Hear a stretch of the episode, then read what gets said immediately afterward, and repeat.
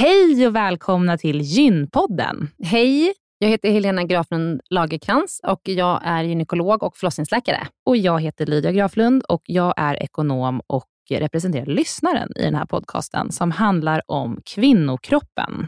Det är vetenskaplig fakta om kvinnokroppen och det du hör i den här podden är det som man kan höra om man får träffa en läkare eller en barnmorska i ett eh, möte. Men ibland så bjuder vi in gäster som berättar om sina personliga erfarenheter och ibland är det också spekulation, men då är det verkligen tydligt att det är spekulation. Annars är grunden för den här podden vetenskaplig fakta om kvinnokroppen. Så är det. Hoppas att ni vill lyssna. Välkomna. Välkomna.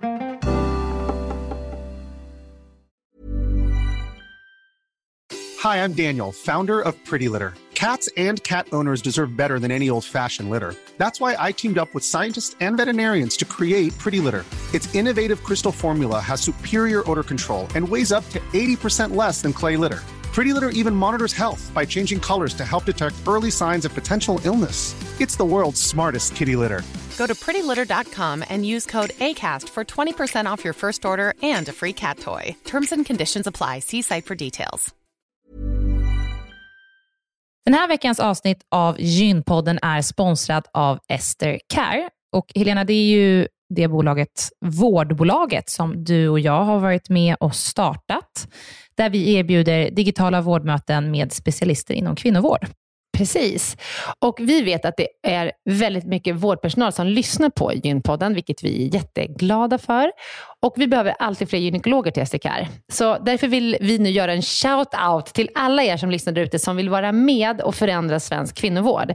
Vi söker specialister inom gynekologi, men också ST-läkare som har kommit en bit in i sin ST och som vill arbeta digitalt eh, med handledning på, hos oss på SDKR. Mm. Och precis som det är för våra patienter som kan söka vård hos oss, det vill säga att de kan bo vart som helst i landet eftersom vi är digitala. Om man laddar ner appen och så bokar man ett vårdmöte, så kan ju även läkaren bo vart som helst i landet eller flytta under tiden man jobbar hos oss. Det är ju väldigt, väldigt flexibelt eftersom eh, man jobbar hemifrån. Och Jag tänker att det måste ju också vara helt underbart att som läkare kunna arbeta hemifrån och planera sin egen tid några dagar i veckan. Ja, verkligen. Och samtidigt vara med och förändra kvinnovården med kollegor som är otroligt drivna och engagerade. Det är jätteroligt att jobba på SDKR. Och jag tycker att det här är en häftig grej som vi gör just nu, att vi erbjuder gyn, äh, gynvård i hela landet. Och vilka är de vanligaste patientmötena du tar, Helena? Ja, men det är ju klimakteriet, eh, PMS, eh, mensbesvär. Och det är ju såklart ärenden och eh, diagnoser som går att hantera digitalt. Men vi remitterar också vidare när det behövs mm. Eh, och tar labbprover när det behövs mm. och så vidare. Mm. Så gå in på sdcare.com, klicka på jobba hos oss i menyn för att läsa mer och skicka in en ansökan. Tack så mycket. Tack och välkomna. Hej och välkomna till Gynpodden. Välkomna. Vi ska äntligen prata om kost och kvinnohälsa. Mm. Det har ju kommit in så mycket frågor och mm. vi har stått och stampat lite på området, för vi inte haft ett proffs, men det har vi här idag. Mm, jag ser så mycket fram emot att spela in det här avsnittet, för att jag tycker att det florerar så mycket information kring kost och framförallt hormoner och kvinnohälsa och mycket regler om ditten och datten. Och jag ser så mycket fram emot att reda ut det. Mm. Vad som är rykten och vad som faktiskt är Exakt. på riktigt. Exakt. Så nu börjar vi med att presentera dagens gäst, Rebecka Kaplan Sturk. Välkommen Rebecka. Tack så Mer mycket. eller mindre rätt på det namnet? Ja, jag fick eller? säga det några gånger ja. här, för att det blev lite fel. Men nu blev det rätt. Re eh, Rebecka, tusen tack för att du är här och poddar med oss. Du har ju fullt upp, du poddar bland annat i en annan podd också, Babys podcast. Mm, precis. Och sen så, men du är ju i grund och botten gynekolog och förlossningsläkare. Ja. Och vidareutbildad också inom kost. Så du är kostrådgivare, eller hur? Mm. Mm, och precis. subspecialiserad inom det området på just kvinnoproblem, om jag har läst mig till ja. rätt information. Ja. Det är det enda inom kostrådgivningen som jag egentligen håller på med, mm. alltså kvinnohälsa. Just det. Kan ja. du berätta lite om hur du kom in på det? Um, alltså det har väl nog alltid funnits ett intresse för näringslära och mm. fysiologi. Jag, jag, vet att när jag skulle söka till läkarlinjen så hade jag nog dietist på plats tre eller fyra på mm, önskelistan. Mm. Men sen kommer det utav att när jag började som öppenvårdsgynekolog så frågade väldigt många patienter, um, efter att jag hade dragit hela det här konventionella batteriet av, mm. av läkemedel och behandlingar, så, så var det väldigt många som frågade, men vad kan jag göra själv? Mm. Är det mm. något jag ska äta? Är det något jag inte ska äta? Och då hade ju inte jag några vettiga svar. och jag blir väldigt eh, provocerad när jag inte har några svar. Mm. Så därför eh, tänkte jag, nej, men då måste jag ju Mm. Utbilda mig. Lära, lära dig Ja, mm, mera. Mm. Men förutom det så jobbar du också på en ungdomsmottagning. Ja. Och sen så är du redaktör, kan Ja. man säga det? På, dagens, eh, eller på praktisk medicin. på praktisk medicin. mm. Vad är praktisk medicin för något? Praktisk medicin är en webbsida som vänder sig till läkare Mm. och sjukvårdspersonal, Mm. där vi har eh, kort information om olika sjukdomar eller symptom och vi har webbutbildningar. Och, Du är ja, ganska uppdaterad på det mesta inom läkeriet med andra ord, inte bara gyn längre. Nej, men sen jag började på praktisk medicin så har jag blivit en hejare på eh, glutenintolerans och hjärtsvikt och Mm. Ja, allt möjligt. spännande, vad bra. Okej Rebecka, nu börjar vi med dagens ämne. Och jag tänkte faktiskt jag ska börja med att fråga, du och jag tog, stod här inne i fikarummet och tog kaffe och jag tog havremjölk i min kaffe och då sa du, nej men jag vill hellre ha laktosfri mjölk. Och då sa du, man ska inte dricka havremjölk. kan du berätta varför? Är det Mm. sant? Det är Mm. det enda jag dricker. Ja, nej, men det, jag kanske raljerar lite, men, men eh, om man tänker på havredryck så står det ju att det är inget tillsatt socker. Nej. Och Det är ju en sanning med modifikation, för det är faktiskt tillsatt maltos. Mm. Men man anger inte det på innehållsförteckningen därför att man tycker att maltos, det är ändå någonting som man utvinner utav havren som man har gjort. Vad är Havredrycken på. maltos? Är det ett socker eller?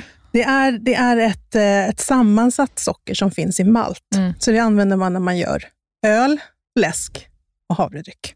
Ja. Mm. Är den väldigt söt eller? Om du, om du Alltså skulle göra ett eget, är ju gör, jättesöt. Ja, precis, mm. gör Ja. ett smaktest, drick Mm. vanlig mjölk Nej, men jag kan inte dricka vanlig mjölk i kaffet längre. Och det är väl antagligen för att jag är vant med då med kaffe med mjölk och socker, Och socker. som är i havremjölken. Ja. Ja. Men den är sötare. Och det, Mm. det, finns, eh, det finns faktiskt en koppling mellan maltosintag och PMS. Mhm. Mm. Ska vi börja där då? Vi kan väl börja med PMS. Men har du introducerat dagens avsnitt? Ja, det kan Mm. du få göra. Okej, vi har kanske inte satt namnet, men Nej. kost och kvinnohälsa. Mm.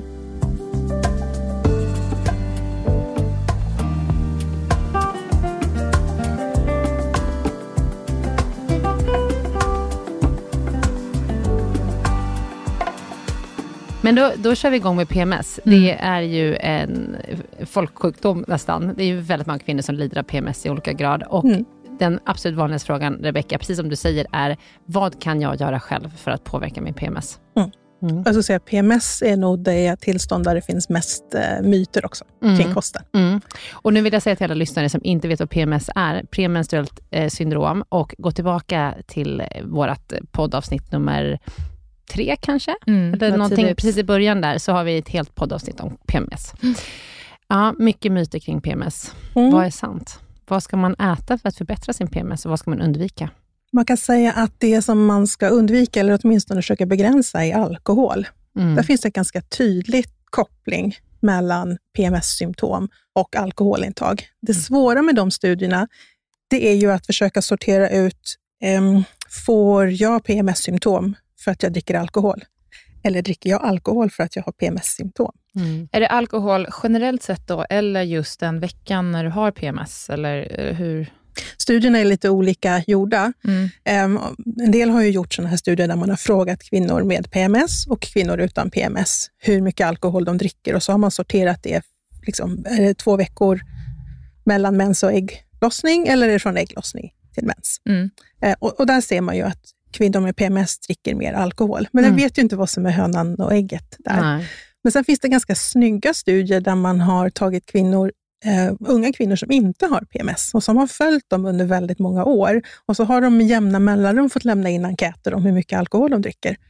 Och då ser man att alkoholintag faktiskt ökar risken för att utveckla en PMS, även om man inte hade det från början. Mhm. Det är ju inte så här, det är inget no-no, men Nej. man kanske ska tänka på mängden Ja. ändå. Är det någon, någon särskild alkohol, eller är det bara alkohol överlag? Studien är inte uppdelad, liksom, öl, vin, Nej. sprit, Nej. utan där har man med, liksom, alkohol i gram Mm. per vecka. Mm. Okej, så alkohol är bra att undvika. Kanske framförallt då under den delen av menscykeln. Eller det kan man inte säga menar du? Det kan man Nej. nog inte riktigt säga Nej. efter vad Nej. vi har för studier, Nej. än Nej. så länge i alla fall. Mm. Sen så, eh, kaffe är någonting som eh, brukar, det ordet dyker upp, liksom, Mm. vad, vi, vad vi än pratar om. Ja, vad vi än Mm. pratar om. Mm. Skoskav. Mm. Eh, Exakt, får jag skoskav av att dricka kaffe? Eller är det så att kaffe lindrar skoskav? Ja. Vi har inte gjort den studien. Nej. Nej, men kaffe är en sån här, vad ska man säga, vattendelare. Inte. Är det bra, är det dåligt? Mm. Och där, faktiskt lite liknande situationen med alkohol. Man har gjort studier där man har kunnat se att kvinnor med PMS dricker mer kaffe. Men vi vet ju inte där heller vad som är hönan och ägget. Nej. Vi vet att vi bryter ner kaffe mycket långsammare, eller koffein ska jag säga. Vi bryter ner det långsammare när vi är i lutealfas, alltså från ägglossning tills mensen startar. Mm. Så då är vi känsligare för koffeinet till att Mm. börja med. Men även här har man gjort en sån där snygg studie, där Mm. man har följt kvinnor från början på 90-talet till 2005. Definitionen av en snygg studie, är att den har pågått länge, eller? Definitionen av en snygg studie är att den är prospektiv. Alltså att man börjar med att man hade en grupp med kvinnor som inte hade PMS, Ja. unga kvinnor. Ja, Och sen har de liksom vartannat år fått lämna in enkäter kring kost, kaffe, Mm. vikt, rökning. Och sen så tittar man också då, de får skatta sina PMS-symptom under jättemånga år, så Ja. från 93 till Hur 2005. många följer man? Så den här studien tror jag att det var ungefär 600 kvinnor. Den är gjord i Kalifornien. Ja. Mm. Och i den studien så kunde man inte se att koffeinintag på något sätt ökade risken att utveckla PMS. Nej. Helena, känns det skönt? För att du Mm. uttalade det i en annan podd Mm. om att eh, koffein, det Japp. påverkar dig ingenting. Nej, och så vet jag att du var lite nervös inför den här podden. Nej. Nej. Vad Rebecca Vet du, jag sa inte att det påverkar ingenting, jag sa att det Nej. inte påverkar psyken. För frågan var så här, påverkar eh, kaffe, Menscykeln. kaffe menscykeln? Och då sa jag med bestämdhet nej. Nu, Men nu, det gör den, Nej. Helena. Nej då.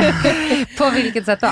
Eh, Man vet att koffeinintag Mm. över 300 milligram per dag, Mm. eh, det, beror Och hur på, många koppar är det ungefär? det beror på vad du dricker för typ av kaffe. Mm. Men är det vanligt eh, kokkaffe, ja, då är vi kanske uppe i fem koppar. alltså vanligt bryggkaffe? bryggkaffe. Mm. Liksom. Mm. Ja, fem koppar per Mm. dag. Dricker du espresso så blir det ju. Den är ju mycket mer stark Just koffein. Mm. Och så får du räkna in energidrycker, Coca-Cola Mm. och så vidare. Mm. Men, men om man får i sig mer än 300 milligram koffein per dag så är det kopplat till en kortare menscykel. Alltså färre Mm. dagar från första mens till nästa första mens. Mhm. Så det påverkar faktiskt Och vad är det som cykellängden. påverkar då? För koffein och östrogen tävlar om samma enzym i kroppen. Mm. Okej. Eh, Så att det blir eh, liksom som en blockad för östrogenet, vilket man kan använda till sin fördel i vissa situationer.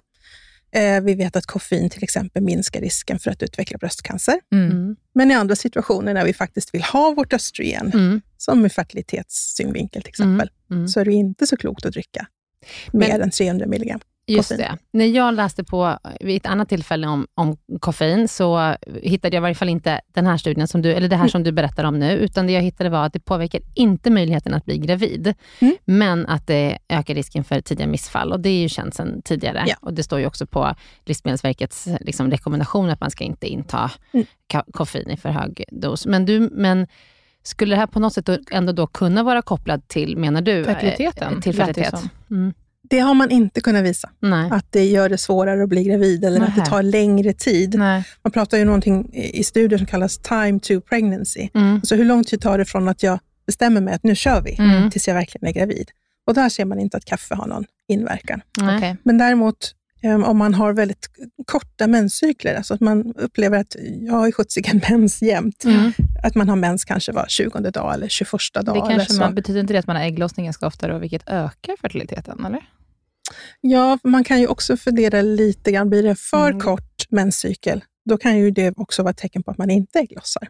Aha, Eller okej. att man har det man kallar för en lutealfas, alltså när man ska ha den här fina äggblåsan som ska fortsätta bilda progesteron. Ja. Att den kanske inte håller de här 14 dagarna som vi vill att den ska Nej. göra. Men då Den påverkar det ju lite. fertiliteten, låter det som, för mig. I mina öron. Mm. Fast vi Ja, har det inte har visat vi inte det kunnat visa. Det har, Nej. nej. nej, det har Nej, inte Det, alltså, det är inte lätt med, Nej. med kost och eh, nej. födoämnen och, jag- studier. Eh, och sen tänker jag att det är fortfarande, eh, kunskapsläget kring det här är fortfarande ganska tunt, tror jag. Eller jag tror på vad Mm. du, eh, att du har läst, men jag kan säga att jag, när jag läste på om det så läste jag ändå, ja, nu vet jag inte, tio studier kanske, eh, s- där det här liksom inte överhuvudtaget framgick. Och då var de kanske inte från i år, utan de var kanske något år gamla eller så. Mm. Så jag tror att det, det händer fortfarande väldigt mycket på det här. Det, och kanske på, pågår mycket forskning nu också kring hur det här påverkar kvinnor Mm. Mm. mot, mot vad det gjorde för några år sedan kanske. Alltså, framförallt är ju alla studier oftast små. Mm. Och då blir det ju svårt, alltså man kan inte dra några växlar på en studie på 60 personer. Det känns som att det är så mycket genetik i det här också. Så är det ju. Mm. Ehm, men det som är bra är om man försöker hitta det man kallar för en metaanalys, alltså Mm. när någon ambitiös forskare har samlat ihop Alla 45 studier. Mm. artiklar Mm. och studier och slår ihop det resultatet. Ja. Då kan man ju tycka att ja, men det här kan vi lita på. Nu kan vi Mm. Visa på någonting. Ja. Mm. Superintressant. Men det, det här med eh, PMS, någonting som vi har sagt väldigt mycket förut, det är ju att man ska äta vitamin B6. Mm, okej. Och det har man ju använt jättemycket, både som, kost, som i kostrådgivning, men att man också har skrivit ut tabletter med vitamin B6 mot PMS. Mm. Det finns det inte mycket vetenskapligt stöd för Okej. egentligen. Man kan prova, men man ska Mm. vara lite försiktig dosmässigt. Mm, okej. Men räcker det med att man eh, kan prova det då och köpa som kosttillskott själv, eller måste man få det som ett läkemedel för att det ska ha möjligen någon effekt? Vad Nej. det man- Det finns, eh, kosttillskotten har Kosttillskott. samma Mm. dosering som de Mm. vi skriver på recept. Okej, Ja. mm. så att det kan man testa. Mm. Mm, det är i alla fall inte farligt. Alltså inte om man håller sig till rekommenderad dos, Nej. men man ska inte överdosera vitamin B6 Nej. heller. Det ska Mm. man inte, helst inte göra med något Nej. vitamin eller kosttillskott, Nej. såklart. Okej, ja. fortsätter på PMS. Mm. Ehm, vi på, fortsätter lite på vitamin B-spåret. Okej. Därför ja. vi har inget stöd för B6, men B1 och B2. Och då pratar Jag jag vet inte om inte ens de vad här... vi pratar om. Nej, det är, in, Vitaminer- det är inte de här färgglada bananerna från Så långt är jag med, Rebecka. Tack. Jag tänkte att du var rätt ålder för bananer i pyjamas. Det var faktiskt innan jag var liten, Ja. så det stämmer. Ja. Mm. Men det är inte de vi pratar om Det är nu, inte Lydia? de, Nej, ja, nej, inte riktigt, även om det finns B-vitamin i bananer. Ehm, så Jag känner mig lite förminskad i det här sammanhanget nej, Nej. nej, vi har inte Nej. det. Men eh, B1 och B2 finns ju eh, väldigt mycket i animaliska produkter. Mm. Kött, eh, både rött kött och fläskkött och kyckling och ägg. Och, så att det finns ju en myt om att man ska, eller myt, det finns en idé om att man ska äta mer animaliska produkter för att lindra sin PMS. Och det kan det faktiskt ligga rätt mycket i. Mhm. Mhm. Okej. Man kan i alla fall prova. Mm. Mm. Så då är det ingen bra idé att vara vegan då? Nej, det, det blir svårare i alla fall att få Mm. i sig. Det är inte omöjligt. Man men, kanske kan få i sig det på andra sätt om man är vegan, men då får man tänka på det mer. Man-. Ja. ja, B1 kan man ju få i sig, för det finns ju i solrosfrön Ja. och det finns i vetegroddar och så vidare. B2 är lite svårare, för det är ju animaliska produkter. Mm. Har man sett att, att kvinnor som är veganer har mer PMS? Den studien har jag inte ens sett. Nej. Nej, Finns den? nej, det, Eh, nej jag, menar, jag frågar bara om, det, om, det, om man Ja, har sett om det man någonstans. Nej, jag Nej. vet inte om det finns en sån Nej. studie där man har Nej. tittat just Nej, på okej. veganer. Nej. Okej, Myter Eh, då? ja, om PMS. Vad är det mer som man kan tänka sig att du hör som, som gynekolog och som kostrådgivare? PMS. Som du känner att det här stämmer Mm, inte? det finns ju de som säger att man ska äta glutenfritt för att Mm. bli av med sin PMS. Ja. Det har vi inga som helst evidens för. Nej. Det finns ingen sån studie. Gluten, om vi kan stanna en sekund på den. Mm. Eh, är det någonting, är det, finns det någon anledning att inte äta gluten om du inte är glutenintolerant? Svar nej. Det vill jag också nämna att jag var ganska tydlig Det med sa i den där du. förra Nej, men du var supertydlig. Jag ville bara backa upp det med Rebeckas svar här nu Ja, också. där har det inte kommit något nytt på den fronten. Nej. Nej. Ska jag kanske motivera varför jag Mm, så ja. iskallt Mm. säger nej? Det är inte visat att gluten på något sätt har någon inflammationseffekt för friska individer, utan det är de som har en, en äkta glutenintolerans, alltså det vi kallar för celiaki, Mm. som ju är kopplat till att man har antikroppar mot transglutaminas, och man har liksom ett, ja, ett skadat tarmludd, sin Mm. tarm. Just det. Sen finns det ju många som beskriver att de mår bättre Mm. glutenfritt. Men då är det förmodligen inte gluten som, som man har plockat bort som de mår bättre av, utan antingen mår de bättre för att... De inte äter bullar med socker i. Typ. Exakt, Ja, inte mm. bullar och pizza Ja, och så vidare. Ja, exakt. eh. Eller att man... Gud, jag känner, känna igen mig i det. För att ibland jag så kan man ju också. känna, när man har svullat lite, att det är Mm. bra att plocka bort gluten ett tag, för man känner sig svullen och man har ont i magen. Och så, här. och så Mm. tänker man att det är glutenet, men det är ju faktiskt för att jag slutar käka bullar varje dag. Ja. Mm. Och sen finns det en aspekt till. Och I vete, så, bland annat i vete, så Ja. finns det ju någonting som har förkortats som FODMAP, som är alltså eh, icke nedbrytbara kolhydrater. Visst är det IBS? Eh, Mm. ja, Det är kopplat till, Mm. eh, det är en typ av behandling för, Mm. För IBS. Just det. Eh, och Det är nog många som inte har IBS-diagnos, men som ändå kan känna att de är känsliga för, Ja. för vete eller för Mm. eh, bröd eller lök eller kål och så vidare. Just det. Okej, så det har inte med gluten att göra? Nej. Och gluten, det finns en risk om man äter glutenfritt att man faktiskt får brist på järn och eh, folsyra och att man får besvär med förstoppning. Mhm. Så att de som har en riktig glutenintolerans, de brukar man ju liksom, ja, de behöver ju dietisthjälp för att verkligen få i sig allting de behöver och inte få näringsbrist. Just det. Mm. Så det ska man inte hålla på och experimentera med själv För i mycket. onödan. Nej. Det kom ju för några år sedan, eller det, det har varit många dieter genom åren, som Mm. ändå, alltså för Mm. att gå ner i vikt, att plocka bort eh, gluten. Mm. Och det är väl kanske inte så bra om man skulle följa dem strikt för alltid. Då då. Nej, och anledningen till att man går ner i vikt om man plockar bort gluten, då är det ju precis som du sa, då har man ju tagit bort bullar och eh, den här jättelasset med pasta och Mm. pizza och kakor. Och, eh, och det är ju inte dåligt i sig, Nej. men du går inte ner i vikt för att du plötsligt börjar köpa glutenfri pasta Nej, Nej. eller glutenfritt bröd. det är inte glutenet i sig. Liksom. Nej. Nej, jag förstår. Och glutenfria produkter innehåller ganska mycket mättat fett, vilket inte heller är superhälsosamt. Gud vad intressant att höra det här. Mm. För att eh, det, det tror jag många tänker att så här, ja, men käkar glutenfri pasta eller så här bönpasta istället Mm. för vanlig pasta. Mm. Eh, för att man vill hålla nere vikten och tror att det är att följa GI-metoden. Men då finns det inte In- en korrelation på det Nej, sättet. inte nödvändigt. Alltså, glutenfria produkter har oftast väldigt högt GI Ah, också. Okej. Mm. Ja, okej. Gud, jag känner att det här är ett podden när jag kommer bara sitta tyst och titta på dig. Okej, Så så glutenfritt är inte alltid nyttigare. Okej, ska vi lämna PMS? Vi kanske Mm. kommer tillbaka till den. Vi kanske kommer upp igen. Men ska vi prata om fertilitet? Mm. Min Eh, favorit. Ja, din favorit. Mm. Nu har vi pratat om eh, kaffe redan eh, relaterat till fertilitet. Och då sa du att det påverkar inte möjligheten att bli gravid, men ökad risk för, miss, för tidigt missfall. Yes. Det kanske var jag som sa det, men du Mm. bekräftar att det var rätt. Ja, ja. Va- Vad mera kan man påverka för att öka sina chanser att bli gravid? Egentligen skulle jag vilja börja med att säga att man ska börja med en bra kost. Mm. Jag är inte den som säger att man ska kasta sig över det här kosttillskottet eller det kosttillskottet, utan jag vill hellre säga vad ska man äta för kost för att Mm. optimera sin fertilitet. Mm. Och de studier som finns, de visar att, på att medelhavskost faktiskt är den som verkar mest gynnsam Mm. för fertilitet, både för kvinnor och män. För den är ju rik på feta fiskar, olivolja, frukt och grönt. Eh, det är ganska lite rött kött i den kosten. Mm. Så det är den som har visat sig ha bäst effekt.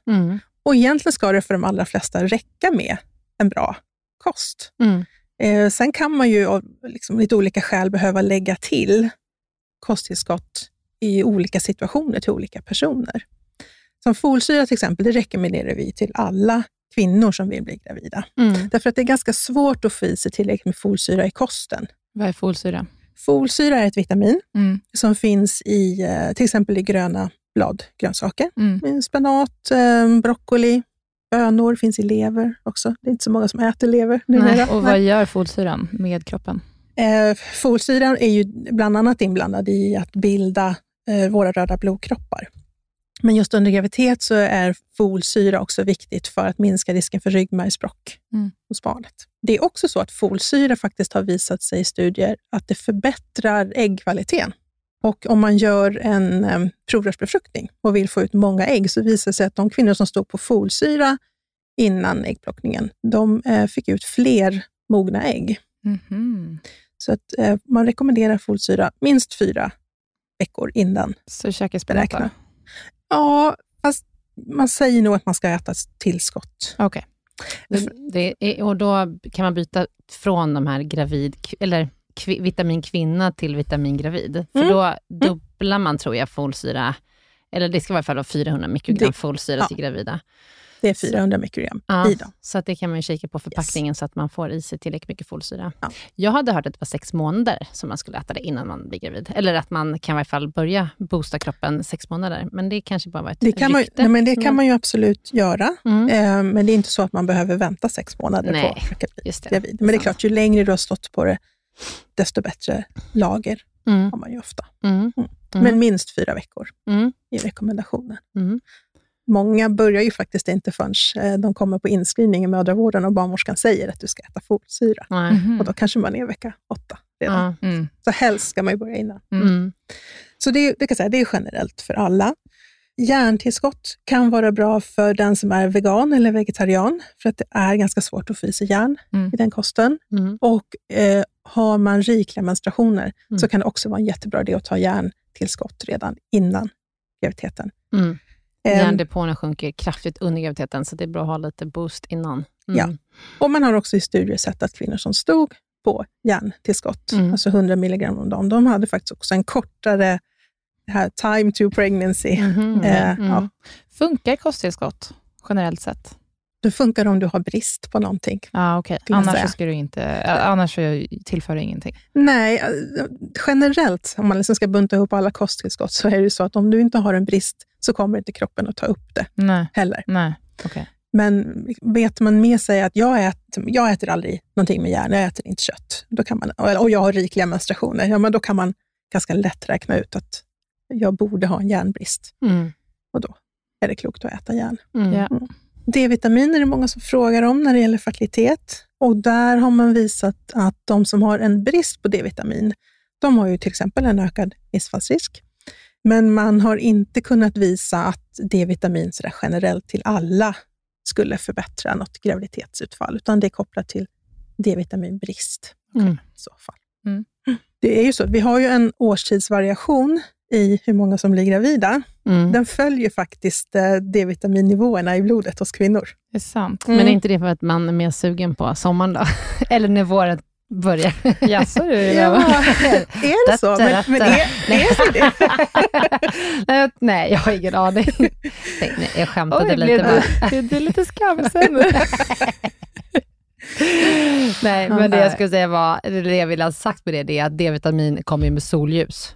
Ja, Så Men när har ju- sker flest graviditeter? Är det augusti eller? Eller liksom juni, juli, augusti? Eller när man som mest D-vitamin-depå? Som bäst har man ju egentligen efter att man har haft en solig sommar. Mm. Så Som augusti man, då? Ja, augusti, september, oktober och sen börjar det dala. Mm. Mm. Sen har man sett att omega-3 kan vara till nytta också för fertiliteten och då gäller det de som då inte får i sig det via kosten. Så vet man med sig att man aldrig äter feta fiskar, till exempel, aldrig äter nötter, så kan omega-3 också vara bra inför graviditet. Och det Mm. gäller både kvinnor och män. För övrigt. Mhm. Du får inte glömma bort att männen också faktiskt Bidrar till fertilitet, eller till Bid- barn. bidrar en, smula. Ja. nej, vad taskigt. Men, eh, nej, men man ska inte glömma bort att eh, man behöver som man också en bra Mm. kost och kanske till och med kosttillskott i vissa situationer för Mm. att kunna bilda spermier Mm. och för att spermierna ska kunna simma Mm. Och för att de ska kunna vara liksom befrukta ett ägg. Mm. Absolut, men de får Mm. skaffa en egen podcast. Vi pratar inte om dem här, de är inte i fokus. Men eh, ja, tipsa era män om att gå, om ni har någon, att gå och käka lite kosttillskott om det behövs. Mm. There's never been a faster or easier way to start your weight loss journey than with PlushCare. PlushCare accepts most insurance plans and gives you online access to board-certified physicians who can prescribe FDA-approved weight loss medications like Wigovi and Zepbound for those who qualify. Take charge of your health and speak with a board-certified physician about a weight loss plan that's right for you. Get started today at plushcare.com slash weight loss. That's plushcare.com slash weight loss. plushcare.com slash weight loss. Life is full of awesome what ifs, and some not so much, like unexpected medical costs. That's why United Healthcare provides Health Protector Guard fixed indemnity insurance plans to supplement your primary plan and help manage out of pocket costs. Learn more at uh1.com. Den här veckan så är Gynpoddens avsnitt sponsrat av hemsidan mittpreventivmedel.se som är en eh, informationshemsida gjord av Bayer. Mm. Och vi har pratat om den tidigare i avsnitt eh, om att eh, det finns olika tester du kan ta, eller det finns ett test du kan ta. Du kan också gå in och jämföra olika preventivmedelsmetoder för att se vilka som är bäst för dig och du Mm. kan titta på en film där Mm. du kan förbereda dig inför att du ska träffa barnmorska eller gynekolog och skaffa ett pre- preventivmedel. Men det vi skulle vilja berätta om idag, det är att det finns också då eh, på mittpreventivmedel.se så finns det en bra lathund om man råkar glömma ta sitt p-piller, eftersom det beror ju lite på liksom när i kartan som du glömmer att ta ditt piller. Mm. Och Då kan du gå in under rubriken “Känner du igen dig?” så finns det en rubrik som heter “Undvika oplanerad graviditet”. Mm. Och Där är listat sådana här saker då som kan hända. Att mensen är sen, du har glömt att ta p-pillret, behov av akut p-piller och kondomen gick sönder. Mm. Ja, du vet Lydia, olika saker som kan hända Mm. som ändå gör att man blir sjukt orolig och behöver få information om vad som kan hända. Så börja med att gå in och läsa på den här sidan för att se liksom lite var passar du in någonstans. Mm. Det här är faktiskt en väldigt viktig del av den här hemsidan. Ja, och det är en superenkel guide där man Mm. fyller i hur många piller man har glömt, vilken sorts karta det var. Är det en karta med fyra eller sju sockerpiller, inga alls? Ehm, ja. Så att det, är, det är väldigt anpassat till din situation och sen Mm. så får du råd. Mm. Och ibland kan det vara att man bara, bara behöver ta igen det här pillret som man har missat och ibland behöver man kanske komplettera och ha kondom i en vecka liksom, eller så under en viss tid. Så att, eh, ja, men den är informativ och bra. Så gå in och kolla på mittpreventivmedel.se och sen klicka vidare till den här lathunden då, som man hittar under rubriken Känner du igen dig? Mm. Jättebra sida. Tack Okej. Bayer. Tack Bayer. Okej Rebecka, det finns ju eh, många konton som pratar om kost Mhm. kopplade till kvinnohälsa på sociala medier. Och Man blir ju ganska förvirrad och matad framför allt med mycket information som man undrar stämmer eller inte. eh, och eh, jag har plockat ut, eh, vi har plockat ut några exempel som vi tänkte fråga dig om och få prata lite om. Och då ett exempel här ett står så här. En måltid som innehåller högkvalitativa fetter och protein som får våra hormoner att hålla sig stabila under dagen. Vad, kan du förklara vad som vad menas med det här? Kan hormoner vara stabila under dagen eller handlar detta egentligen om blodsockret? Mm, jag tror att, att man har gjort en tankevurpa där och egentligen pratar om blodsocker. Mm. Eller om man pratar om insulin, som ju förvisso är ett hormon också, att man ska hålla det på en jämn nivå. Mm. Menar man könshormoner så blir det ju lite konstigt, därför att de är ju i sig, de flesta är ju stabila över dygnet, utom testosteron som är högre på förmiddagen än på eftermiddagen. Mm. Men annars har ju könshormoner mera en, en fluktuation som har med var i månaden man befinner sig, Ah. var i menscykeln. Och sen finns det andra hormoner som verkligen ska förändras med dygnet. Vi ska ha kortisol högt på morgonen, vi ska ha prolaktin också lite högre på morgonen. Så jag, jag tror att det där påståendet, om man skulle byta ut hålla hormonerna stabila till att hålla blodsockret stabila, Ah. så köper jag Ja, eh, budskapet. Mm. ja, exakt. Påverkar kosten hormonerna? Ja och nej. Det finns ju vissa ämnen i kosten Mm. som man har kunnat visa till exempel påverkar testosteronnivåer. Mm. Det finns eh, mat som kan sänka testosteronnivåer, framförallt hos kvinnor. Vilka då? Vilket mat då? Eh, grönt te Sänker tes- testosteron. sänker testosteron. Vad gör testosteronet? Testosteron, om man, om man pratar om, om eh, positiva effekter hos kvinnor, så är det ju att bibehålla muskelmassa, att eh, ha en sexlust till exempel. Mm. Men testosteron i för höga nivåer hos kvinnor har ju negativa effekter. Det ser man ju till exempel vid polycystiskt ovariesyndrom, PCOS. Så om man har PCOS, då borde man dricka grönt te då? Nej, borde man inte... Jo, för du vill ju Jo, sänka då. Då vill man dricka precis. Ja. Ehm, Gud vad intressant. det är så att Aldrig hört insulinresistens, det är ju liksom med egentligen det stora. Koncentrera dig. det är så att PCOS, det handlar inte bara om att man får en gles menstruation, utan det handlar ju också om att man har ett metabolt problem. Alltså man har en insulinresistens, man Mm. har ökad risk för diabetes Mm. och så vidare. Och testosteron är ju en del av den här onda spiralen, för Mm. den gör att vi får en bukfetma och då får vi mer insulinresistens och då får vi mer testosteron och så Mm. har det här snurret igång. Och då har man visat att grönt te faktiskt minskar både insulinresistensen och sänker testosteron. Mm. Eh, Och Alltså, så att om man Mm. inte har PCOS, då kanske man ska passa sig för att dricka för mycket grönt te, eller? Den studien är inte gjord. Men vänta lite här nu. Vi påstod ju precis att grönt te sänker testosteron. PCOS-kvinnor. Där är Jaha, studien inte gjord. hos gemene kvinna. Det vet inte jag om det är gjort någon sån Precis, studie. och vi är en vetenskaplig podd, så vi... Eh, Det ehm, uttalas bara om studier som är gjorda. Exakt. Mm. Mm. Vi teoretiserar inte. Ja, nej. Nej. Men eh, det här med att sänka testosteronnivå eh, hos PCOS-tjejer, Mm. där har vi eh, annat i maten också. Det är sojabönor. Mm. Ja, vad gör de då? De sänker Alltså, också testosteronnivån. Ja, för att det är ett östrogen, man Mm. kallar det för. Det har vissa östrogena effekter Mm. i kroppen, men det har också det man kallar för en antiandrogen effekt, det vill säga det dämpar det manliga påslaget av testosteronet. Mm. Mhm. Mm. Så det är ett sätt att... Så det kommer jag ihåg från Just Sex and City-filmen, när eh, Samantha går in i klimakteriet. Hon bara käkar, Och hon käkar hon? eh, soja. Ja, de är typ i Förenade Arabemiraten Exakt, och och hon hon får ta fick med sina tabletter. Exakt, och hon käkar hur mycket soja som helst Ah. för att hon ska bli lite mer östrogenstinn. Mm.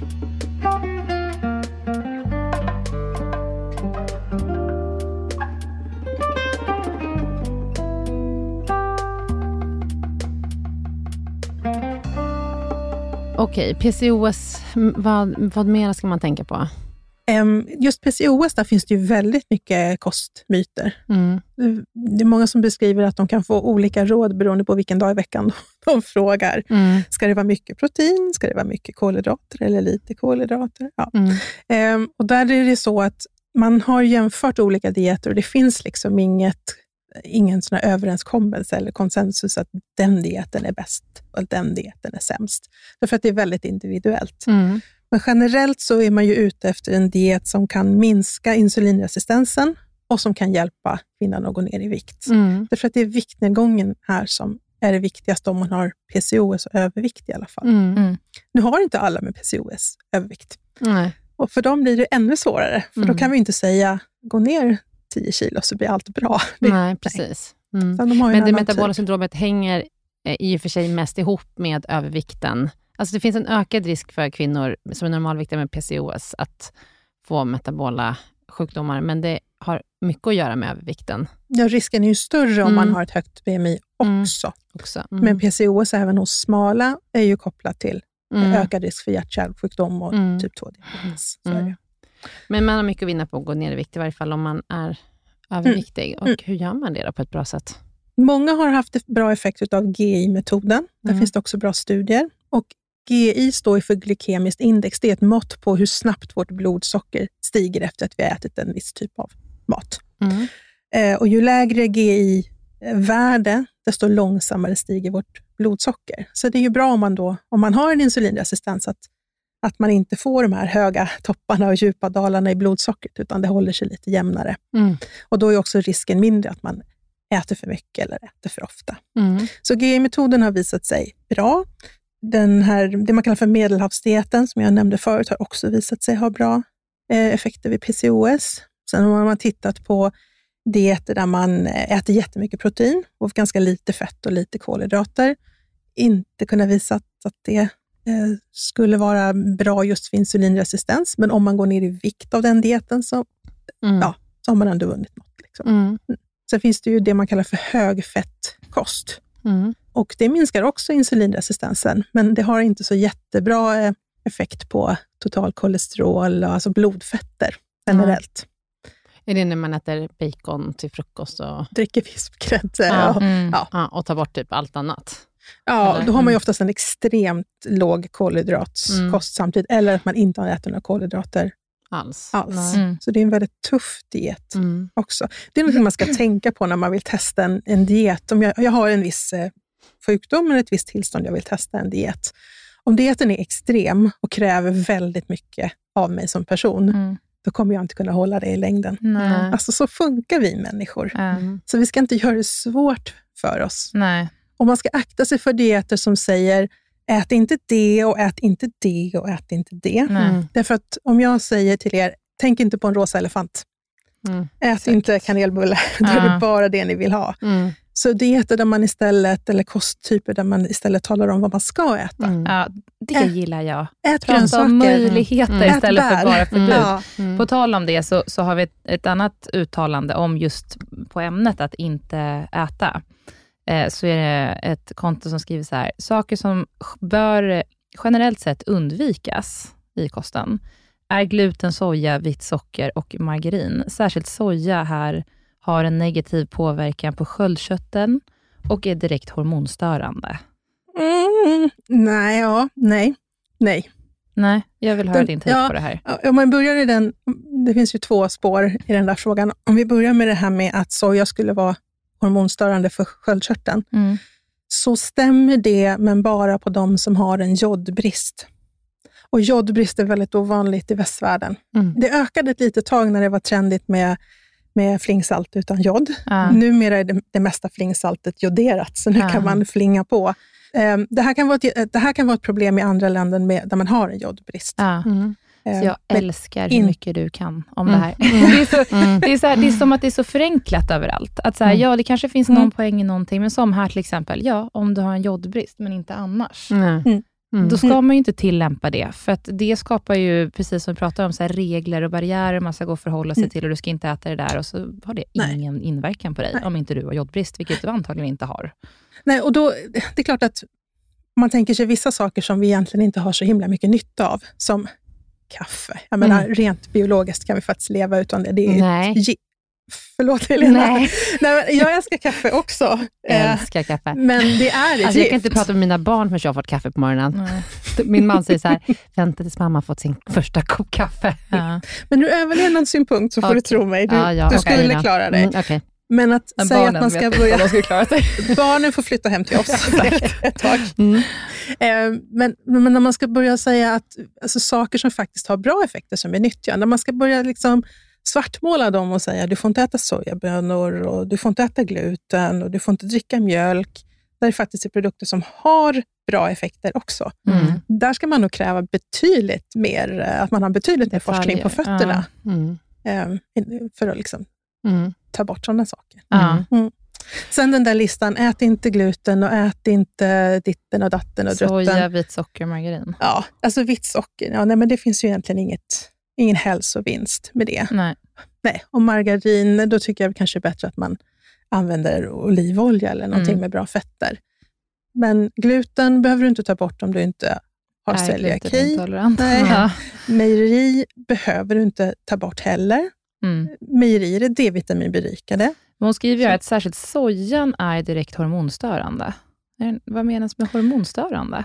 Det är ju någonting som många svänger sig med. Ja. Allting som kan påverka våra hormoner eh, använder ju en del ordet Det hormonstörande. blivit en slasktratt tycker jag och jag Ja. förstår inte vad det betyder. Och det är i och för sig, det är så att det är klart att soja som då är ett växtöstrogen, det påverkar våra hormoner. Om man då vill kalla det för att störa eller påverka, Mm. det beror på vilka glasögon man har på sig. Just det. Mm. Men, så det är klart, om man tänker sig växtöstrogen som i soja, om man har en, en miljö som är låg östrogen, till exempel Mm. när man är i klimakteriet, Mm.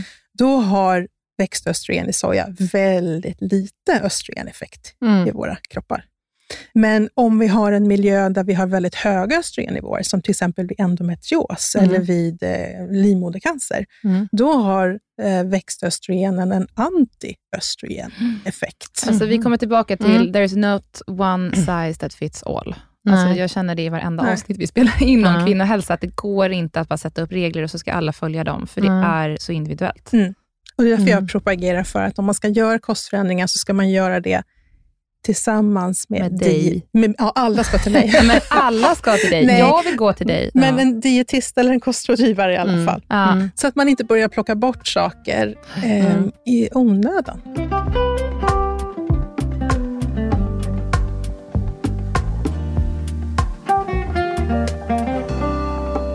Ska vi prata om eh, menssmärta och kost? Va, där kan jag ändå tänka mig, endometrios, som en kraftig form av mensvärk, är ju en inflammatorisk sjukdom, brukar vi säga.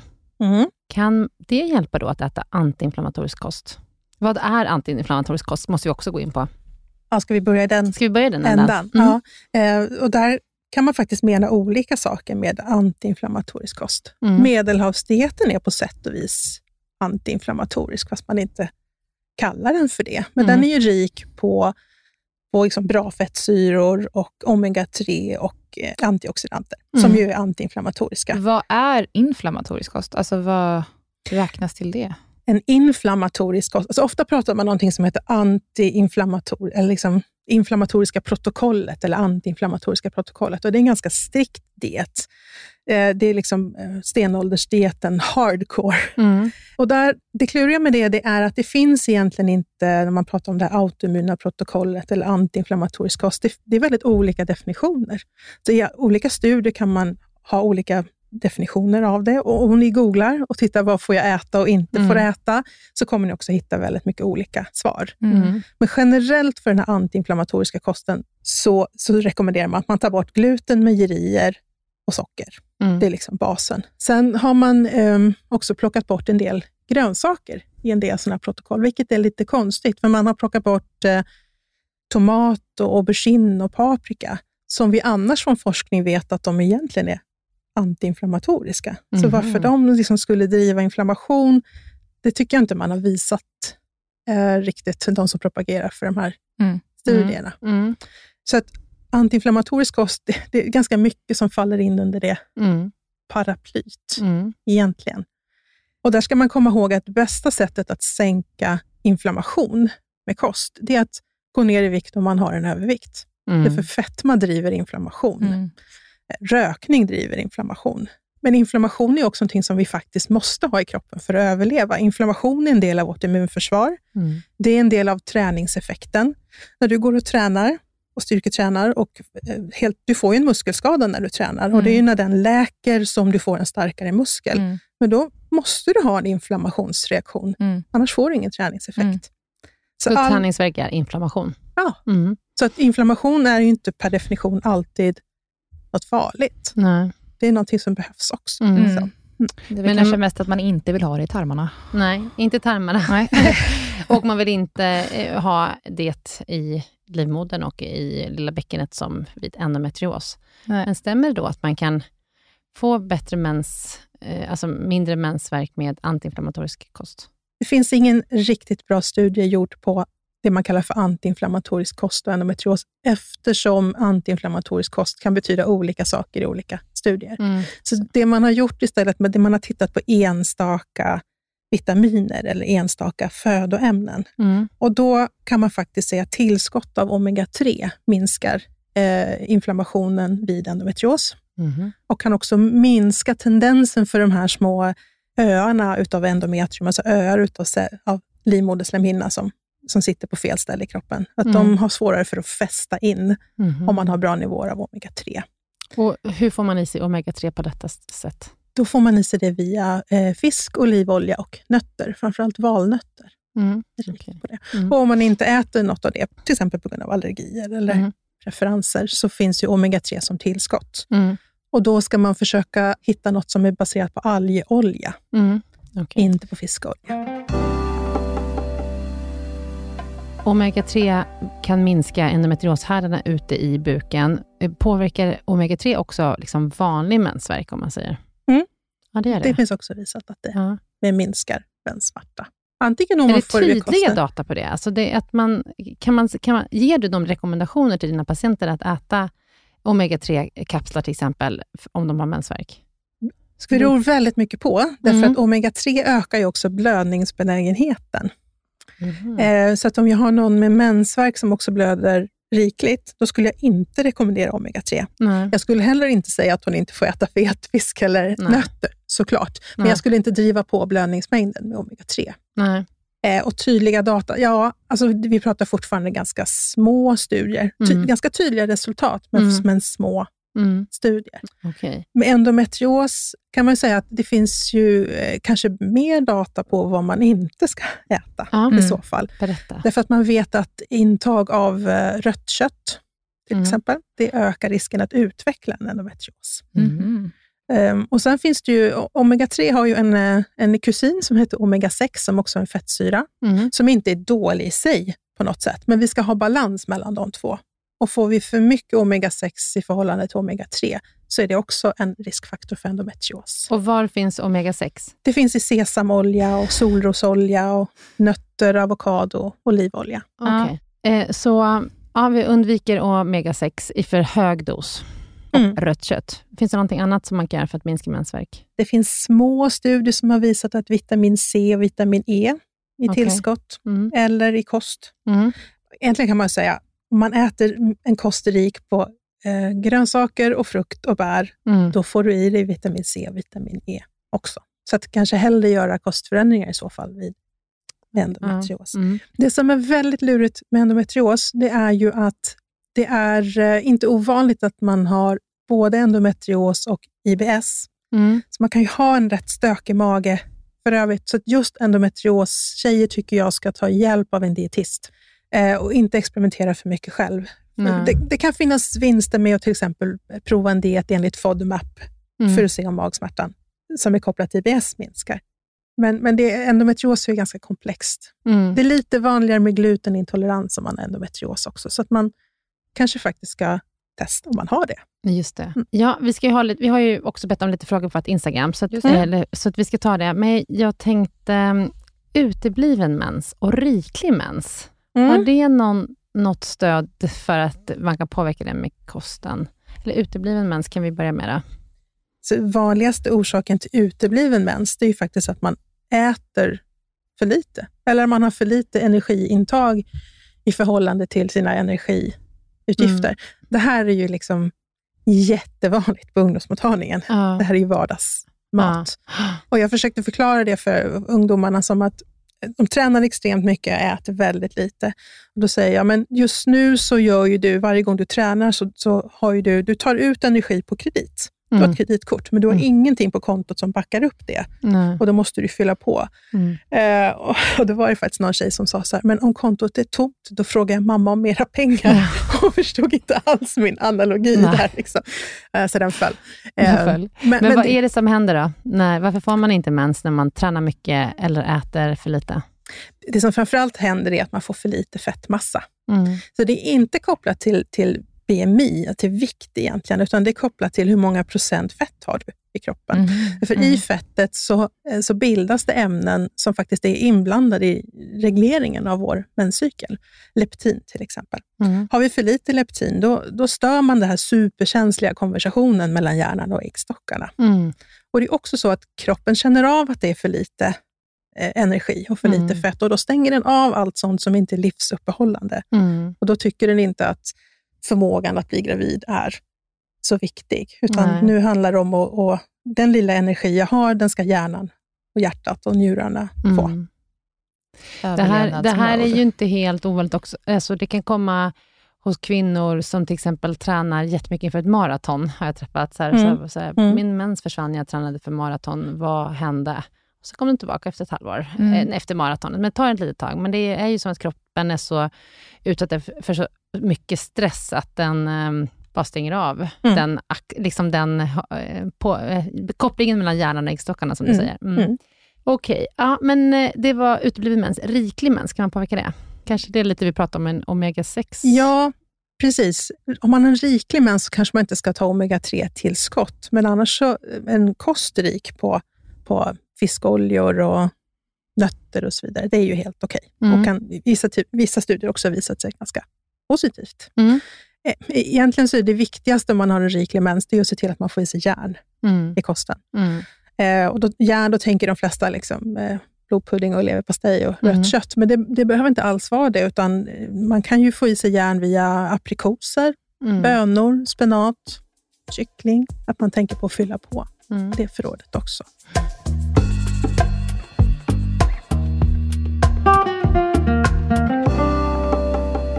Ska vi gå in på våra lyssnarfrågor då? Mm. Mm. Och jag tänker att en del av de här har vi ju gått igenom redan, men jag tänker att vi läser upp dem och så kör vi korta, korta Ja. svar helt Mm. enkelt. En liten, på, en liten så här sammanfattning blir Ja. det då. Mm. Okej, men första då. Påverkar kaffe fertiliteten? Ja, på så sätt att det ökar missfallsrisken. Mm. Men det påverkar inte chansen att det blir gravid. Tack. Har man lättare att gå upp i vikt i klimakteriet? Ja. ja. Varför då? Det är ju en kombination av att man har en sänkt eh, energiförbrukning när man blir äldre, men också att man tappar mycket muskelmassa redan efter 40 års ålder. Mm. Eh, från muskelmassa så blir det fett Mm. istället och då förbränner man inte lika mycket. Nej. Tittar jag på dig, Helena? Ja. Har du känt av det? Eh, Tror du att jag är klimakteriet eller? Nej, men efter 40. Det är ju 41. Jaha, okej, förlåt. Så tänkte jag. Det är en väldigt Ah. subtil, gradvis förändring. det är inte Okej. liksom någon skarp gräns Nej, med jag 40. förstår. När man är så gammal som jag så börjar det märkas mer. Okej, när man är 42 då. Åh, tack. Nej, Snällt. Charmigt. Okej, kan man få mindre mensvärk genom att lägga om sin kost? Ja, det skulle jag säga att man kan få. Mm. Och då säger vi medelhavskost, olivolja, fet fisk. det absolut viktigaste, där måste jag bara få eh, ranta lite om. Mm. Det handlar, när det gäller mensvärk så handlar det inte bara om vad man äter, mm. det handlar om när man äter. Det mm. finns i studier jättetydlig koppling med att de unga som hoppar över frukost har mer mensvärk än andra. Mm. Är det sant? Mm. Därför att det är inte bara det här med ljus som påverkar våran, liksom, det man kallar för inre klocka eller cirkadisk rytm, utan det är också liksom, när vi äter. Mm. Så det är faktiskt, om man har mensvärk, viktigare att man äter frukost. Viktigare än någonting annat. Mm. Jag slutade äta frukost för tre år sedan, för jag kände att jag har aldrig velat ha frukost. Jag känner att jag vill inte äta på morgonen. Jag mår lite illa typ, mm. på morgonen. Och det är ganska vanligt. Ja, mm. eh, så jag äter aldrig frukost längre. Nej. Men jag har också en hormonspiral, så jag har ingen mens. Men så, så jag behöver inte fundera på det. Mm. fundera på någonting överhuvudtaget. Men eh, mm, det, det var intressant. Mm. Har vegankost och koffeinintag negativ inverkan på fertilitet? Um, vegankost kan ha det om man inte är väldigt noga med att få i sig vitamin D och eh, omega-3 och järn. Mm. Alltså, ska man vara vegan så ska man vara väldigt påläst mm. nutritionsmässigt och då går det eh, Och koffein har vi redan pratat om. Pratat mm. om. Hur påverkar kosten ägglossningen? Ja, det, det, går inte att svara eh, kort nej, på det. Men, men vi vet ju att om man har brist på eh, järn, eller brist på D-vitamin eller brist på folsyra, så Eh, kan det påverka ägglossningen. Det är en sämre utveckling av den här follikeln, den här äggblåsan, mm. eller en sämre funktion i den här gula kroppen. Mm. Hur ska man äta med PCOS? Alla säger olika. Jag blir galen. Medelhavsdiet, LCHF eller glutenfritt? Mm. Ja, jag fattar att man blir mm. galen eftersom mm. det är så mycket olika. Jag skulle säga medelhavskost eller GI-metoden. Det är mm. det vi har mest på fötterna forskningsmässigt. Mm. Kan socker bidra till svamp i underlivet? Där finns det lite studier som visar åt bägge håll kan man säga. Det finns en studie som har visat att kvinnor som har återkommande svamp inte har mer socker i sin eh, flytning efter att ha eh, fått göra en sockerbelastning. Det är en mm. svensk studie från Danderyd förresten, mm. Mm. Eh, Sofia Erström. Däremot så, så vet vi att socker påverkar vår tarmflora och påverkar vi vår tarmflora så kommer vi också successivt att påverka vår vaginal flora. Mm. Eh, men, men, men, vi har liksom idag inte någon sån här tydligt... Det finns ingen direkt korrelation. Du käkar en bulle och så får du svampinfektion. Nej, det är inte riktigt Nej. så enkelt. Och där är vi nog väldigt olika känsliga också. Mm. Ja. Mm. Vi hade ju ett avsnitt om ja. det här. Då hade vi Katrin Alvendal som är mm. svampdoktorn på Danderyd mm. och eh, hon hävdade att det inte finns eh, belägg för att säga att eh, man... Eh, att om du käkar socker så får du svampinfektion. Exakt. Mm.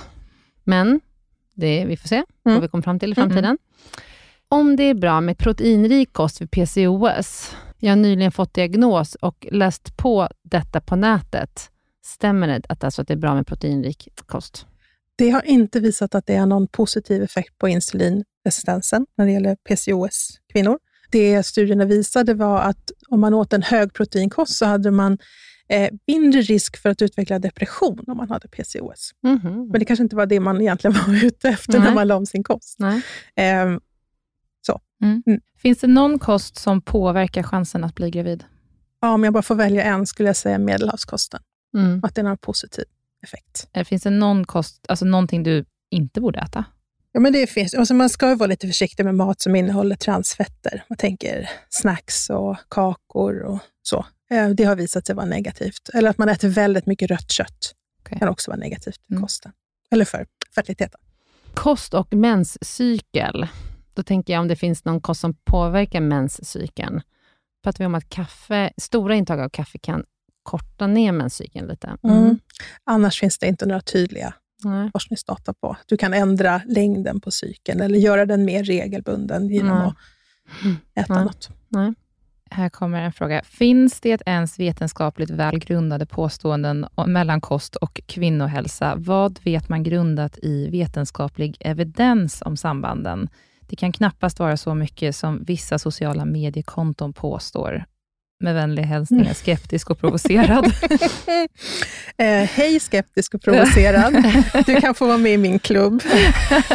eh, våran klubb, vi är också med där. ja, eh, det finns väldigt mycket studier, men vi har, alltså det är jättesvårt att med koststudier få något sånt här superskarpt vetenskapligt. Eh, det kan vi aldrig begära att vi ska få, aldrig lika bra som vid läkemedelsstudier. Mm. Men Däremot, det som skrivs på sociala medier måste man ofta ta med en stor nypa salt. Ja, och jag tycker bara genom att spela in det här poddavsnittet, att eh, man kan landa i analysen att det dras mycket snabba analyser, som, Mm. eh, Mm. där de hoppat över några steg och där det så här, ja, Mm. men det här stämde för, för de som har PCOS, men inte andra människor. Och sen så Mm. försöker man tillämpa det för alla kvinnor. Liksom. Mm. Det, Man ska alltid titta ordentligt. eh, Om det är någon som liksom vill underbygga sina påståenden med studier, Mm, mm. så ska man faktiskt gå in och läsa de här Mm. studierna.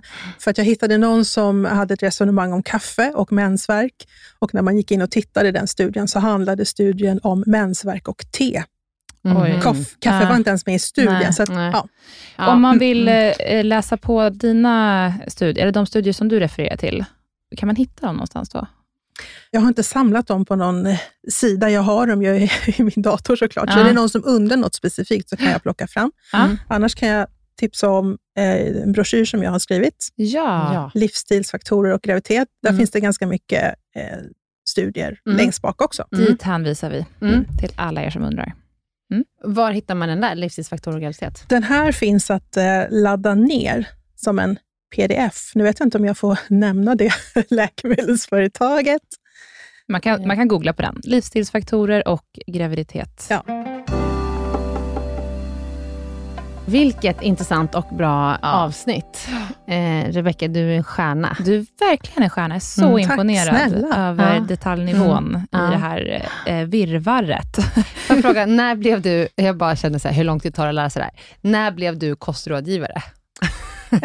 Jag blev kostrådgivare 2019. Okej. Mm. Men om Mm. jag får ställa någon fråga relaterad till mig själv, till kostrådgivaren. Mm. Varför mår man lite illa när man vaknar på morgonen och vill inte äta frukost till exempel?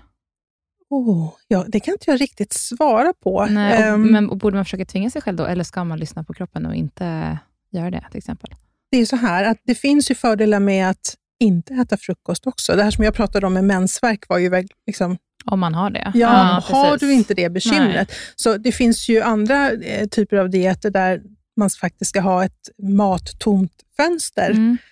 på 16 timmar eller vad Mm. man vill. Och då är det helt rätt att hoppa över frukost. Jag tycker inte man ska tvinga sig själv. Mm. Och så har du inte mått dåligt av att du inte äter frukost, så fine. Mm. Mm. Att man kan må lite illa på morgonen, det är ju jättemånga som, som gör det och inte vill äta. Och jag vet nog inte riktigt varför det Nej, är så. Jag okej. bor i en sån familj. Jag är den Ah. enda som äter frukost. Ja. Mm. Eh, Tvingar du inte dina, dina familjemedlemmar att äta frukost då? Jag gjorde Innan. när barnen var små, inte Ja. tvingade, men jag försökte truga i, men Mm. det gick ju inte. Nej. Och nu är de ju så stora, så skulle jag försöka tvinga dem, då, då Mm. slänger de ut mig genom fönstret. Helena, har du någon kostfråga som Eh, sista avrundning här? Mm. Ja, jag tänker jättemycket på det här i mitt jobb. Mm. Eh, för man får ju mycket frågor och eh, jag tycker att det är svårt även som läkare och när man läser studier, och man, att, liksom att hitta vad är det faktiskt som man kan nästan hitta lite studier som pekar åt lite båda hållen. Och så här, Mm. Men då är det just de här metaanalyserna som du pratar om, som samlar alla studier som visar så här, fördelar och nackdelar. Det här Ja. är liksom styrkan i de här studierna och nackdelarna. Så att Mm. man, men det tar väldigt lång tid att Mm. sätta sig in i allting, i alla olika områden. Så att det är fantastiskt att få det lite sammanfattat så här. Det här kommer jag använda mig. Hey, it's Paige DeSorbo from Giggly Squad. High quality fashion without the price tag. Say hello to Quince. I'm snagging high-end essentials like cozy cashmere sweaters, sleek leather jackets, fine jewelry, and so much more. With Quince being 50 to 80% less than similar brands. And they partner with factories that prioritize safe, ethical, and responsible manufacturing. I love that. Luxury quality within reach. Go to quince.com slash style to get free shipping and 365 day returns on your next order. Quince.com slash style. av mitt jobb, när jag pratar med patienter. Mm. Ja. Tusen tack för att du kom hit Rebecka. Tusen tack. Tack. Tack för Och, att jag fick eh, komma. Ja, och hoppas att vi kan få se dig här igen. Ja, det hoppas jag. Bra, tack. Hej, hej. Hej då.